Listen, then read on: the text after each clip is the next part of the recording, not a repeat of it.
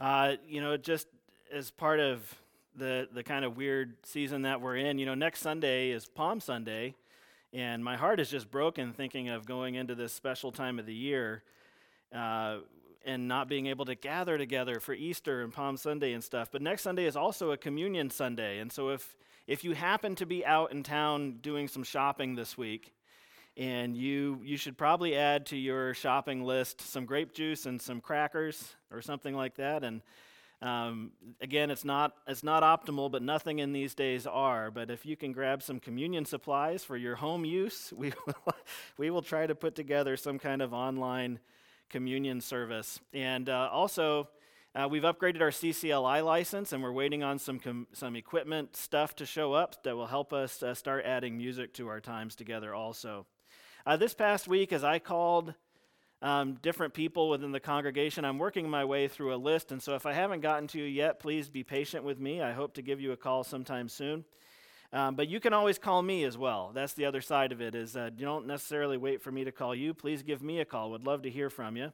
But lots of people have, and when I've talked to them, have offered to help in some way. There's like, if you know of anybody who needs anything, just let me know. I've heard that a lot this past week uh, which speaks to me again about the rare spirit of service here at State Road, and uh, just love you guys for being that kind of people. But the other side of that is, is if you have a need, uh, let me know or Pastor Andrew know. We would love to get you hooked up with somebody who might be in a position to help, whatever that help might be.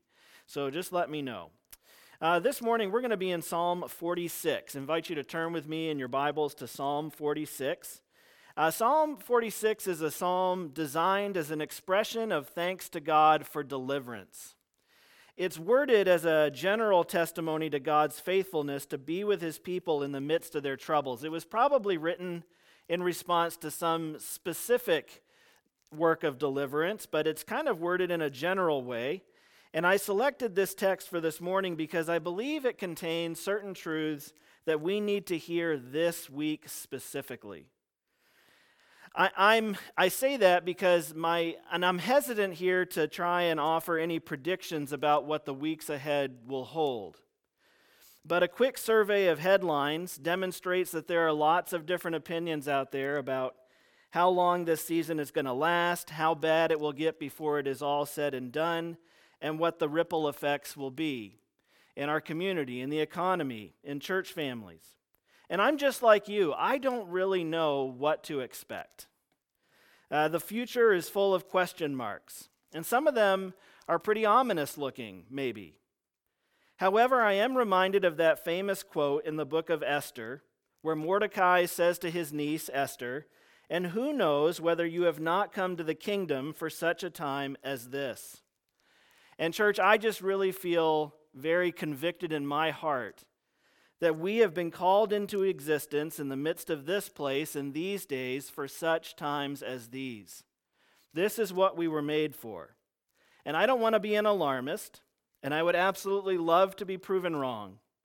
But it does appear to me that before we come out the other side of this, things are likely to get significantly worse. The disease will continue to spread. People we know are likely to fall ill and maybe even die. And the economic impact of the shutdown will be felt in the communities we minister to. Early church historian and bishop of the city of Caesarea, Eusebius, he wrote about the early church and how it responded to the plague in its time. He wrote, All day long, some of them, the Christians that is, tended to the dying and to their burial, countless numbers with no one to care for them. Others gathered together from all parts of the city a multitude of those withered from famine and distributed bread to them all. He went on to write further that because of their compassion, the Christians' deeds were on everyone's lips, and they glorified the God of the Christians. Such actions convinced them that they alone were pious and truly reverent to God. A few decades after Eusebius, the last pagan emperor Julian recognized that the Christian practice of compassion in the midst of a crisis was one cause behind the explosive growth of the church in the first century Roman world. In a letter to a pagan priest, he said, When it came about that the poor were neglected and overlooked by the pagan priests, then I think the Christians observed this fact and devoted themselves to philanthropy. And to another he wrote, They support not only their poor, but ours as well. All men see that our people lack aid from us. And the challenge in front of us, again, is how do we participate in the coordinated effort to stop the spread of this virus, which is wise and good? I encourage you to stay home and to take your part in stopping the spread of this virus and to, and to flatten the curve as we are very as we've heard from so many different news outlets and healthcare professionals but how do we do that without ceasing to spread the gospel? How do we stay true to our calling to reach out and engage with non-believers in this season of isolation and distancing? And again we're in uncharted territory in that respect. Uh, Ian White, he wrote a poem, the words of which were put to a song, but one of the stanzas goes like this. What lies across the waves may cause my heart to fear. Will I survive the day? Must I leave what's known and dear? A ship that's in the harbor is still and safe from harm, but it was not built to be there. It was made for wind and storm. And, brothers and sisters, I want you to know I believe with all my heart after, from studying the Bible and reading God's heart towards his people that the church was made for wind and storm. And right now feels a bit like the calm before the storm. I think we all feel, I listened to one podcast this week that described these days we're living in as the low hum of menace. and uh, I, I liked that description. Uh, but there is just this sense that something's coming. It's like the whole world is about to vomit somehow, and it's about to happen here. And right now just feels like the calm before the storm. Whatever is coming down the pipe, it, it will be here shortly. But right now, for these days, we're not aware of any known cases in our community. And a lot of the measures that are being taken seem largely um, an effort to out of an abundance of caution. But I do think that there are days coming in which we're going to have to stand up and recognize that the church was made for wind and storm. And we don't serve God well by not engaging in the midst of the crisis. Psalm 46 opens with a declarative statement. He says, God is our refuge and strength, a very present help in trouble. And the rest of the psalm then goes on to illustrate and expand on these three precious truths that He is our refuge, that God is our strength, and that He is a very present help in trouble. And using Psalm 46 as our guide, we're going to explore these tru- three truths this morning. He is our refuge, our strength, and our help. And this is a fitting way to address this current situation. Because as we look back, we are reminded of God's faithfulness in the past. And as we look ahead, we are reminded that no matter what the coming days might throw at us, we have a refuge and a strength and a help in God. Perhaps the picture used most often in Scripture to describe the relationship between God and his people is that of a shepherd and his sheep. And in Psalm 46 1, we see the heart of our shepherd God who described himself as the good shepherd who lays down his life for the sheep. For a sheep, they have no refuge or strength or help other than the shepherd. The shepherd is those things personally to the sheep. And when I read that our God is a very present help in trouble, I have in my mind's eye a picture of a shepherd who is always watching over his flock and who is eager to prove himself faithful to those who have placed their trust in him. So let's explore these three ideas. I'll try and be brief here as we go through, although that's not my strong suit, as you know. The first is that God is our refuge. The Hebrew word for refuge is makasa, literally means a place of trust or hope or shelter where one flees for protection. Job 5 7 says that man is born to trouble as surely as sparks fly upward. In John 16 33, Jesus himself said that in this world you will have trouble. That's a promise. Then he adds, But take heart, I have overcome the world. Life is full of trouble, and because it is full of trouble, human beings, you, me, everybody, all of us, are continuously in need of and seeking for a refuge, a shelter from the storm. And the history of mankind is littered with loads and loads of cautionary tales about people who sought out various forms of refuge that ultimately failed them. When I was a police officer, there was a woman in the town where I worked, and uh, her boyfriend was named Choo Choo. That was his nickname on the street. I actually don't know his real name. I only ever knew him by Choo Choo. But he went, he went to prison, and he was a bad guy, and she was afraid of him. And she knew that when he got out of prison, he would come looking for her. And so she went into a bar one night and found the biggest, baddest guy that she could find. And she got together with him as a protection against Choo Choo when he got out of prison. And when Choo Choo did get out of prison, uh, he came and he found that man's house and he flipped his truck over in the street. and that, that was the end of that relationship.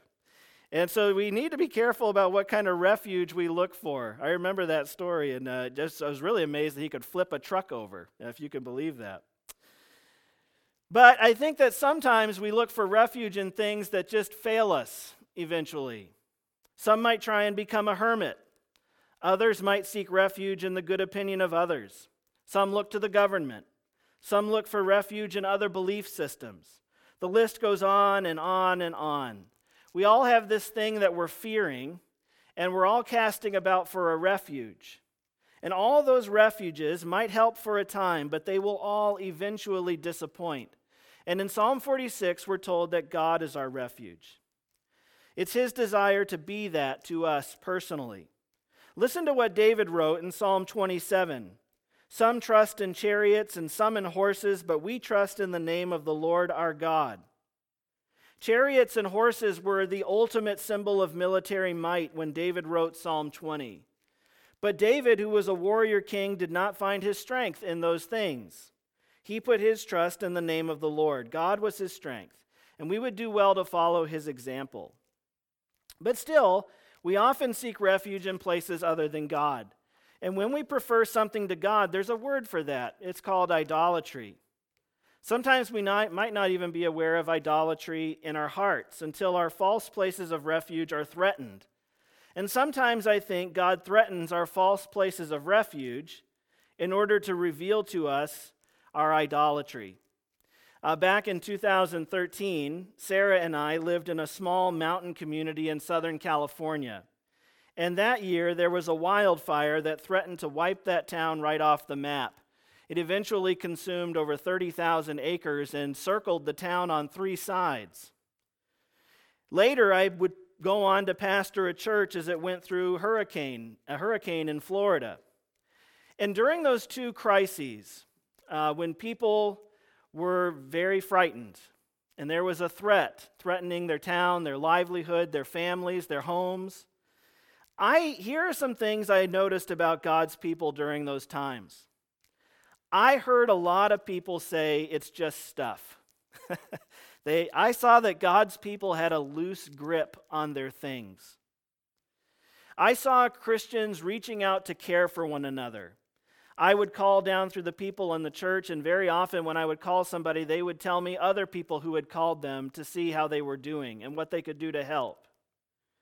I became aware that God's people are a praying people. In the midst of a time like that, they were a people who turned to God in prayer. And I found that they were a thankful people. Very often they would talk about the blessings in the midst even of the bad times. I was personally very blessed and encouraged to witness the way God's people responded to those crises. And I was proud for them to be my people. I was proud of their witness in the midst of those times. But let me tell you also that not all Christians responded that way. It was evident from the things some people said that the wildfire and the hurricane were threatening false places of refuge that they had built in their hearts. And in their prayers for God to deliver them from the fire or from the hurricane, I believe that they were, in effect, asking God to spare their idols.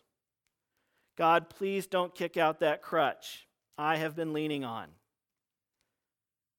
Usually, when tragedy and disaster threaten us, God has something larger in view than our comfort. God's desire, however, is not to spare his church discomfort. Remember, as I said before, in, in this life, the church shares in the cross of Christ. And in the life to come, we will share in his crown. We're called to take up our cross and follow him. So, no, his desire is not to spare the church discomfort. His desire is for the church to put who he is on full display in the midst of our trials and to re- represent him well during those times by being a blessing and a help to those who are hurting and in need. In his commentary on Psalm 46, John Calvin said, Our faith is really and truly tested only when we are brought into very severe conflicts. But it is natural when scary things threaten us that we experience fear. And when we experience fear, we start casting about for a refuge. And in verses 2 and 3 of Psalm 46, they tell us something about the refuge that Christians find in their God. In verses 2 and 3, it says this Therefore we will not fear, though the earth gives way, though the mountains be moved into the heart of the sea, though its waters roar and foam, though the mountains tremble at its swelling. Therefore we will not fear. This is a remarkable statement because of the horrifying imagery that follows. The writer of Psalm 46 uses fantastical language to describe a worst case scenario of what planet Earth could throw at us. The Earth is depicted as falling out of orbit. God's command at creation that the earth and water be separated is rescinded with catastrophic results. The mountains, which are symbolic in biblical imagery, of strength and stability are shaken by incomprehensibly powerful earthquakes that cause them to tumble into the oceans, where tsunamis wash over the top of them and they dissolve like sugar cubes. Tell me, where would we seek refuge if the earth fell out of orbit? Or if there was an earthquake of such shocking power that mountains fell into the sea? What inner, inner resources would you draw on in the event of those things? What service or what branch of the government would we call on for relief in such an event? But it begins with these words, therefore we will not fear, even if those sorts of things were to happen. God is such a refuge to his people that they can be delivered into eternal life through such events as these. It is because of this perspective that God's people find such a refuge in God and in his promises. In Hebrews 13:5, God says, "I will never leave you nor forsake you." And Romans 8:39 says that in all creation, not even the earth giving way can separate us from the love of God that is in Christ Jesus our Lord. So God is our refuge. He's also our strength. In verses 8 through uh, 11, it says this Come behold the works of the Lord, how he has brought desolations on the earth. He makes wars cease to the end of the earth. He breaks the bow and shatters the spear. He burns the chariot with fire. Be still and know that I am God.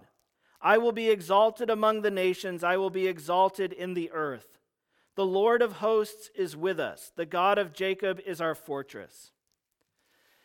I think one of the most seductive refuges, the most seductive of false refuges, really, is that of self sufficiency. God says that He wants not only to be our refuge, but also our strength. Here is something that's interesting about strength, at least as it's presented in the Bible.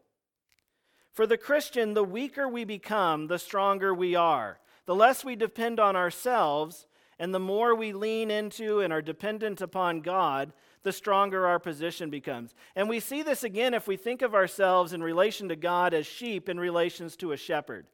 If you have a headstrong sheep that thinks, I got this, they're not strong. They're actually the weakest and most vulnerable of the flock. You could take the littlest, weakest, most anemic, sickly sheep, and it is stronger, it is safer if it is sitting in the shepherd's lap than one very strong ram who thinks it can go off into the hills and do battle with bears and stuff. uh, that's just pure hubris. And it's not a strength for the sheep to think in that way. And that's very similar to our position as followers of God. In 2 Corinthians 12 9, it says, But he said to me, My grace is sufficient for you, for my power is made perfect in weakness. Therefore, I will boast all the more gladly of my weakness, so that the power of Christ may rest upon me. When we come to the end of what we can do in our flesh, it is often only then that we experience God's power in our lives. A.C. Dixon once said, When we depend upon organizations, we get what organizations can do. When we depend upon education, we get what education can do. When we depend upon man, we get what man can do. But when we depend upon prayer, we get what God can do.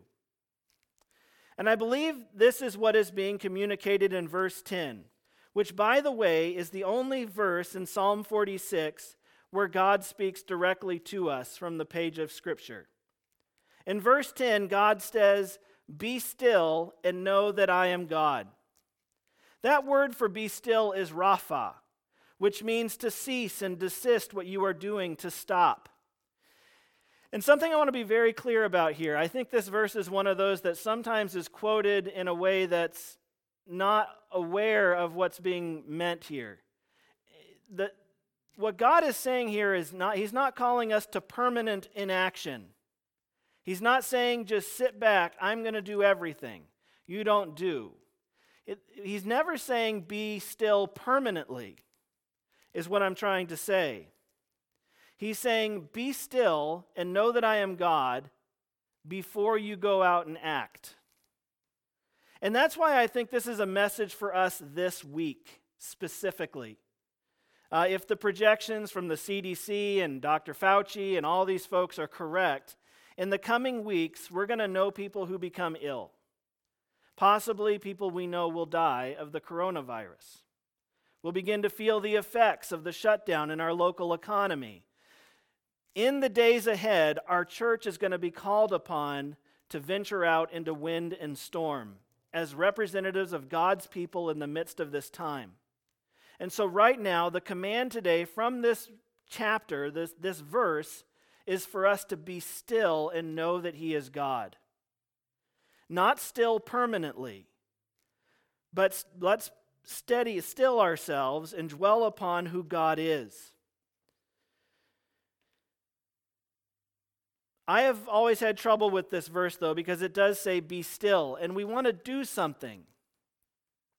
We might say, what about the saying that God helps those who help themselves? This saying is often mis- mistakenly thought to be in the Bible, but actually it first appears in one of Aesop's fables between 620 and 564 BC. In the fable, a man's wagon got stuck in a muddy road, and he prayed for Hercules to help. And Hercules appeared and said, Get up and put your shoulder to the wheel. And the moral given by Aesop was that the gods help those that help themselves. And although there may be some ways in which that moral is correct, in the main, the Bible teaches the opposite God helps the helpless.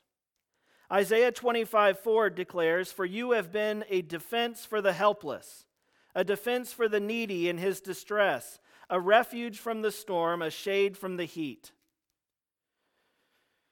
And Romans 5 6 tells us, while we were still helpless, at the right time, Christ died for the ungodly. In terms of salvation, we are all completely helpless. God does not help those who help themselves, He helps the helpless. Still, though, if I needed a job I shouldn't just sit on my couch and trust that God will send employers knocking at the door. Although God is certainly capable of doing that, it doesn't seem consistent with how he normally operates as we see him in, working in the Bible. In fact, that sounds to me more like testing God than truly operating within his will and from a place of faith. Some Christians I have known actually take this kind of approach to seeking God's will, though. And I find a quote from A.J. Gordon helpful here. It says, You can do more than pray after you have prayed, but you cannot do more than pray until you have prayed. In this scenario, if I was out of work, I should first pray to God about my need for a job. And I should be still and know that He's God. I should dwell upon who God is as a provider, as a God who is sovereign, as a God who goes before His people and makes a way for them. And then, having prayed and, and been still and knowing that He's God, thinking about who He is, I can then go out and begin looking for a job. So when verse 10 says, Be still and know that I am God, I don't see that as a command to inaction. When we draw before God in prayerful reflection and be still, knowing that He is the shepherd who provides for those who belong to Him, that time of stillness before God, when we remember who He is and His mighty works on behalf of His people and through His people, well, it steadies us and prepares us for the activity that follows. But before I act, we must be still and know that He is God. And when, when, when we do that, we are less likely to proceed purely in our own strength. So, fellow Christian, I plead with you during these days, during this week, or however long this lasts, before whatever is coming down the pipe arrives, I encourage you to be in your Bibles. Be seeking God in His Word. Be still and know that He is God. Speak the truth of who He is to your hearts. Study those great stories of the Bible where you find very courageous people. People like Esther, who said, I will go to the king, and if I die, I die.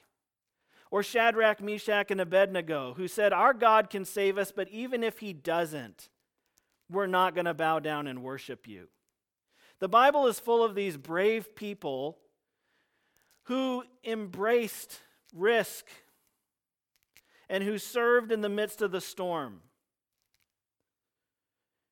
And these are days like those when we should be being still and knowing who God is. Because I believe in the coming days, we're going to be called upon as a church to pick up the pieces, to enter into the midst of the mess that's going to be left by this season. God's strength is described in vivid detail throughout Psalm 46, both over the natural world and also over the nations. In verse 8, we're invited to come behold the works of the Lord. And we don't have time enough this morning to even scratch the surface of all the ways that God has displayed his strength, his mightiness. How about speaking the world into being, for, for starters? Or the parting of the Red Sea? Or the resurrection? It's likely that Psalm 46 was written to praise God for delivering Israel from some specific threat, probably a military threat. So, verse 9 would have had special significance for the war weary worshippers who first sang it. He makes wars cease to the end of the earth. He breaks the bow and shatters the spear. He burns the chariots with fire. God is the great strength, the great warrior who will establish a lasting peace for his people at the end of time. So I encourage you this week, and however many days ahead we have in this time of relative calm, to be still and to know he is God. Get into your Bibles, be praying, and be enriching your mind with stories of his strength on behalf of his people and through his people. Lastly, we'll finish uh, here with the last thought, which is that God is a very present help in trouble.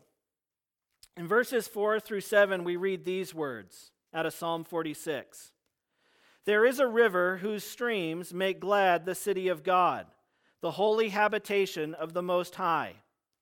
God is in the midst of her, she shall not be moved. God will help her when morning dawns. The nations rage, the kingdoms totter, he utters his voice, the earth melts. The Lord of hosts is with us, the God of Jacob is our fortress. To the people of Jerusalem, the strength of their city did not lie principally in their defenses or their secure water source or any of that th- stuff, but rather in its chief inhabitant, God, who made his home in their temple. He is the river whose streams make glad the city of God. Now, they had God in a temple up on a hill. But we, as New Testament believers, know that God now resides where? Well, he makes his home within us. In 1 Corinthians 6 19 through 20, it says, Or do you not know that your body is a temple of the Holy Spirit within you, whom you have received from God? You are not your own, you were bought with a price, so glorify God in your body. And those words um, land heavy on my heart this morning as a pastor and just as a follower of Jesus we are Christians, which is to say that we are sincere from the heart imitators of Jesus. We follow a man who willingly went to the cross and who said to his followers, Take up the, your cross and follow me. And if we are going to be serious about being Jesus followers in the midst of times like these, we have to, our church life and our lives personally as followers of Jesus have to in some way resemble our Lord. The Holy Spirit is called our helper. In John 14, 16 through 17, it says this I will ask the Father, and he will give you another helper to be with you forever, even the Spirit of truth, whom the world cannot receive, because it neither sees him nor knows him. You know him, for he dwells with you and will be in you. So, fellow Christians, you are the temple. God, this river whose uh, streams make glad the city of God, that exists within you. You have the Helper who dwells with you and will be in you. And just as the ancient Israelites found comfort in their God who made his home in the midst of their city, we too find comfort in a God who resides within. Andrew Murray described it this way He says, It is to have a blessed home in the Lord, where I can go in and shut the door, and I kneel to my Father in secret, and am at peace as in a deep sea of calmness, when all around and above is trouble. In fact, it is often in times of trouble that we find ourselves drawing closer to God. I think my prayer life improves during times of difficulty. In the presence of God, we can obtain His strength, which can allow us to overcome any difficulty in our lives. We can take refuge in His presence, but we must never confuse refuge in His presence with refuge in the world. We have every reason to trust in God and have confidence in whatever we place in His hands. But this does not mean that we will find safety on earth. I think quite the contrary. The words of this psalm say, The nations will rage. We will still suffer from natural disasters. The world remains full of very real threats, and we may have to suffer through them. The rain falls on the righteous and the unrighteous alike. And this does not mean that God is unfaithful, for even in the midst of such trials, we can entrust ourselves to Him and draw strength and comfort from His presence. The Lord of hosts is with us. The God of Jacob is our fortress. To become a follower of God in Christ does not mean that all our problems go away. Of course not, and you are mature enough believers to know that. And you it doesn't mean we can rest and relax in a good, long, prosperous, safe existence. If anything, to become a follower of God in Christ is to sign up for more trouble. Let none be deceived. Christians will experience and suffer the same challenges as everyone else, and maybe even more so. Christians and non Christians alike suffer the effects of this fallen world. Yet the difference is that God is with those who call upon his name and follow his son Jesus. We have a purpose and a calling in the midst of times such as these. God has called them out from the world so that who He is can be put on display through them in the midst of their circumstances. God is our strength and our refuge, and in Him we have a present help and future hope. Andrew, a moment ago in his prayer, he said that even as we proceed with caution, we can't expect for that for our calling to be completely without risk, and I agree with that. And as we have always said along so far through this whole strange process, I encourage you to comply with what the government recommends isolation and social distancing. I encourage you to stay home and to uh, wash your hands and avoid contact with other people. Uh, but I do believe that there is a day coming where we're going to have to venture out. I think for these days, this is what's called for, this is what's wise and good, and we should participate in. But these are the days of being still and knowing that He is God, and there is a coming day where we'll be called upon to move out and embrace risk, to engage in a community that will be in disarray, and wade into the midst of brokenness and need with the hope of the gospel and with our willingness to be a blessing and a help. Uh, in the coming days, I, I went ahead last night in my office and I ordered a number of these little booklets. The book is called Risk is Right. It's written by John Piper. And I think I ordered 31 copies. And what I intend to do is this we don't know how long this period is going to last where we're not able to gather together. However, I'm going to try and organize through Zoom or through some other online uh, technology the ability to have sort of a online discussion group surrounding this book. Uh, I, like I said, I ordered a number of different copies. Uh, it's a very short book. It's divided into eight very brief chapters. I read through it in about a half an hour the other night. It's very quick, um, but it is it's powerful, it's punchy, and it's challenging to me to think about. But I think in these days it would be really good for our church to think through what John Piper has to say in this book, Risk is Right. And if you would like a copy, let me know. Again, my email address is joshbtate at gmail.com. Uh, we do have limited numbers of these booklets, so after they're gone, we might need to order some more. Um, but maybe share one uh, between spouses, something like that. Uh, they cost about $7, so if you want to reimburse the church, you can for the purchase of these little booklets. If not, don't worry about it if you're not able to. Um, but what I'd like to do is, after we've had a chance to read this as a church, um, I'm trying to, going to try and organize somehow online, and I don't really know how to do that yet. Some way for us to uh, break up into smaller groups and have some online discussion about what's presented in here. So, be looking for some more information about that in the days ahead. Uh, but right now, let me just close in prayer. Dear Heavenly Father, uh, we are so grateful to have you as our refuge and our strength and a very present help in times of trouble. And Father, I, I don't know what the days ahead, but I take comfort in knowing that you do. Father, we're ignorant of what tomorrow holds, or even if there will be a tomorrow. But God, you know all things. And Father, I just pray that it could be said of State Road, like the men of Issachar, that we understand the times that we're living in and that we knew what we were called upon to do. Father, today we have, um, we are grateful for those who are in government. We pray for Governor Mills. We pray for President Trump. We pray for those in the Senate and Congress. Father, we pray for our elected leaders that you would give them uh, a wisdom and a spirit of collaboration as they seek to mitigate this crisis and help navigate our nation through this difficult time. Father, I pray for the healthcare professionals, both here in our church and in our community. And Father, we do have a lot of healthcare professionals here at State Road. And Father, I would list them by name, but I'm afraid I would forget somebody.